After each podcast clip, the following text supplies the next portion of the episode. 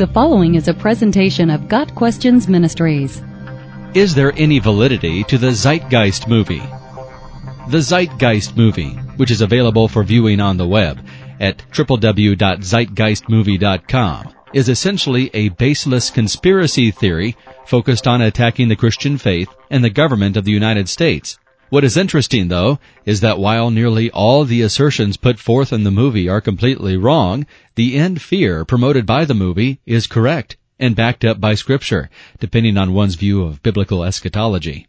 The purpose of this article is to address the first conspiracy theory out of four put forth in the movie that Jesus was a mythological amalgamation of various pagan gods and deities invented by the Egyptians and other cultures. Time will not be spent addressing the two major claims that follow in the movie that the U.S. government architected and planned the attacks that occurred on 9-11, with assertions being made that a pattern of such domestic attacks exists in history, and that there is a major banking conspiracy attempting to control the finances of all U.S. citizens and ultimately the world.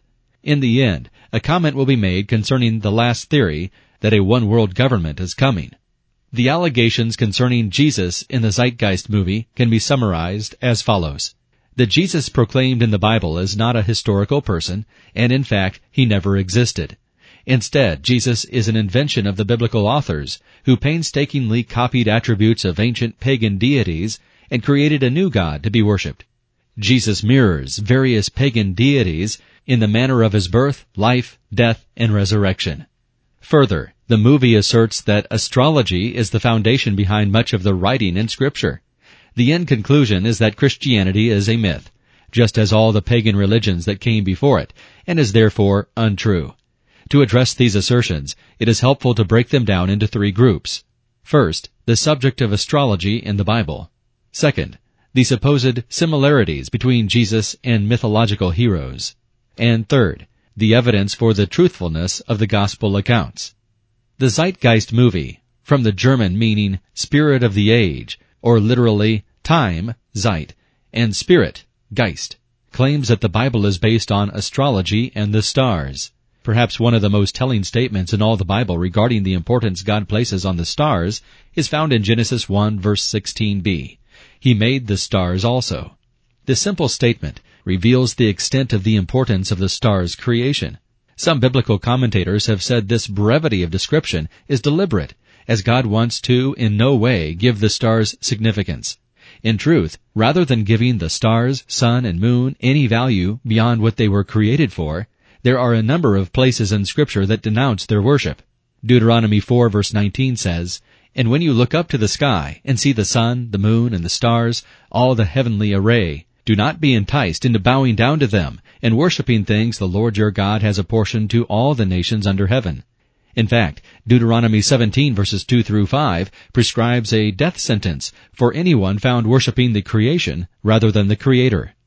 In Isaiah 47 verse 13, God mockingly asks if the stargazers can actually protect those who follow them from the real power in the universe. All the counsel you have received has only worn you out.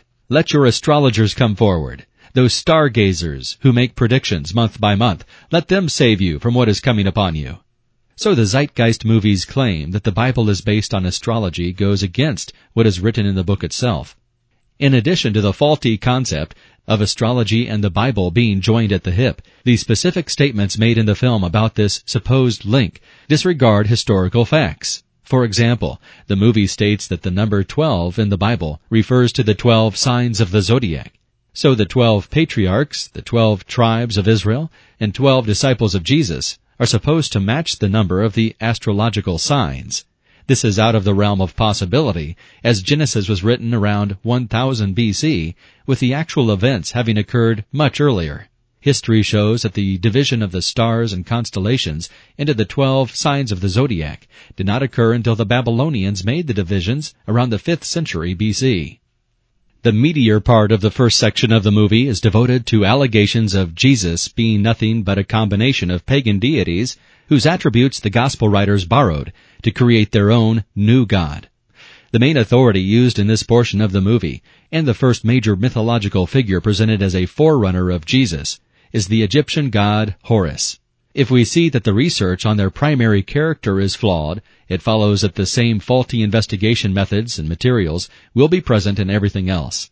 The Zeitgeist movie makes these claims about the Egyptian god Horus.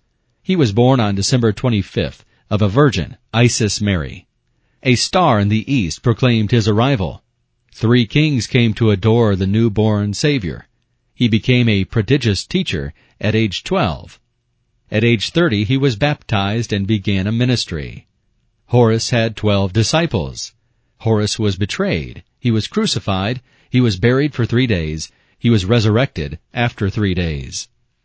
If true, this would certainly be unsettling to followers of Christ. However, examining each point in detail is quite revealing. First, it is true that Egyptian legend has Horus being born to Isis. But where did the trailing name of Mary that is used in the movie come from? No mention in any Egyptian literature links the name Isis to the name Mary. Isis was also not a virgin. No account of Horus's birth makes this statement. Isis was not a virgin, but the widow of Osiris, another Egyptian god who conceived Horus with Isis. Finally, Horus was supposedly born during the month of Khoiak, October or November, and not on December 25th a fact which does not help their claim of marrying the stories of Horus and Jesus anyway, because the Bible never assigns a birth date to Christ.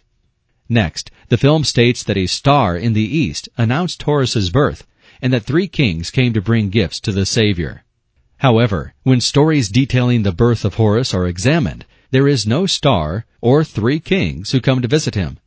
Trying to link this to Christianity fails in any event as the account of Christ's birth in Matthew has magi, wise men, not kings, coming to Jesus with their actual number not being stated.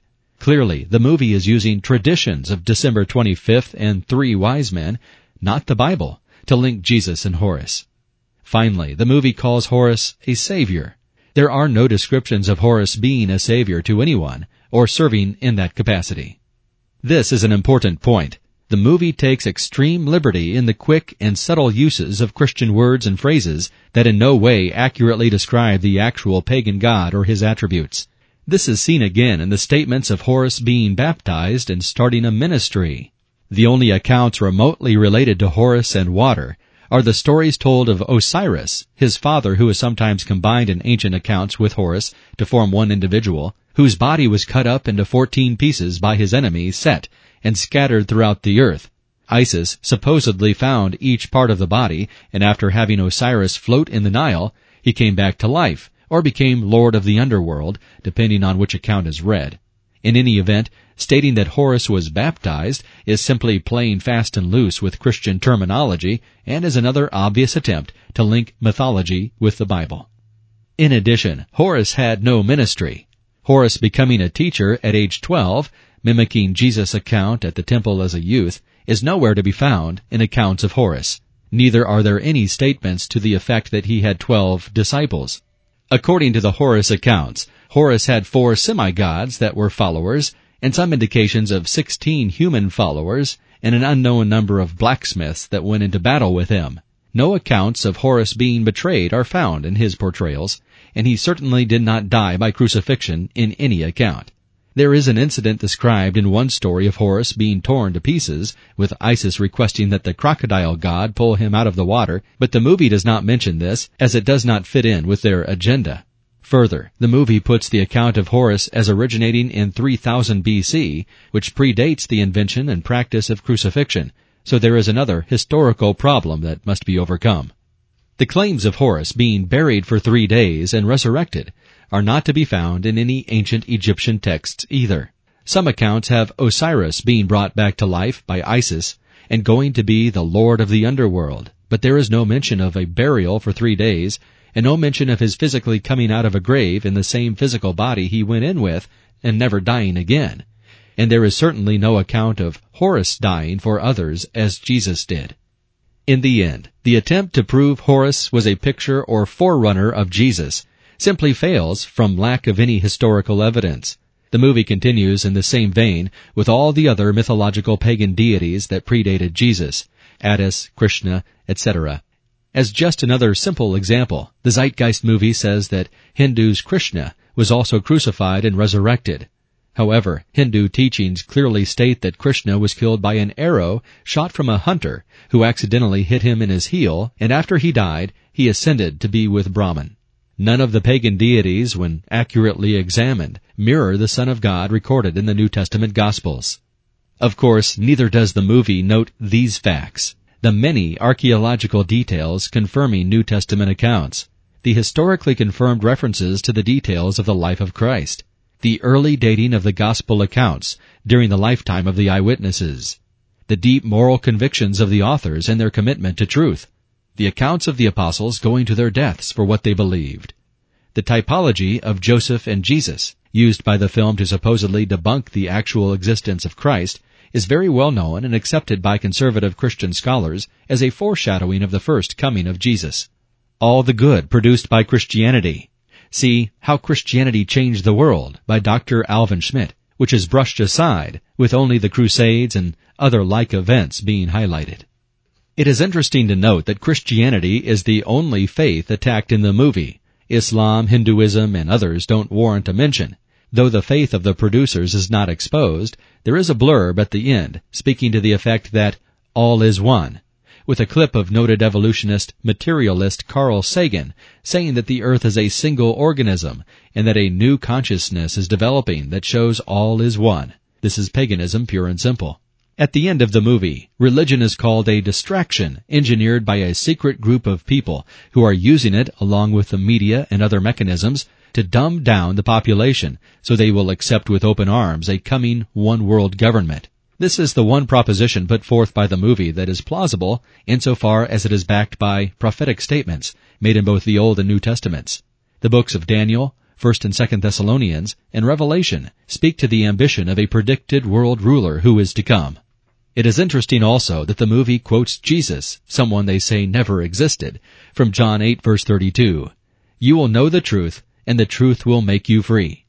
Although they misquote it, and say you must seek the truth and the truth will set you free. The producers of the Zeitgeist movie, unfortunately, do not do this, and instead choose to align themselves with very questionable and outright fabricated sources to malign Christianity and label it and all other religions as pawns used by a secret organization they claim is currently working to take over the world. One thing is for certain. Reaching such a conclusion using faulty materials certainly requires a lot of faith much more faith, in fact, than it takes to accept the truth and historical validity of Christianity. Christians should not be surprised that such unfounded claims are invented in the imaginations of unbelievers and passed along by others as fact. In reality, such inventions are to be expected. Peter writes, But there were also false prophets among the people, just as there will be false teachers among you. They will secretly introduce destructive heresies, even denying the sovereign Lord who bought them, bringing swift destruction on themselves. 2 Peter 2 verse 1. Got Questions Ministry seeks to glorify the Lord Jesus Christ by providing biblical answers to today's questions. Online at GotQuestions.org.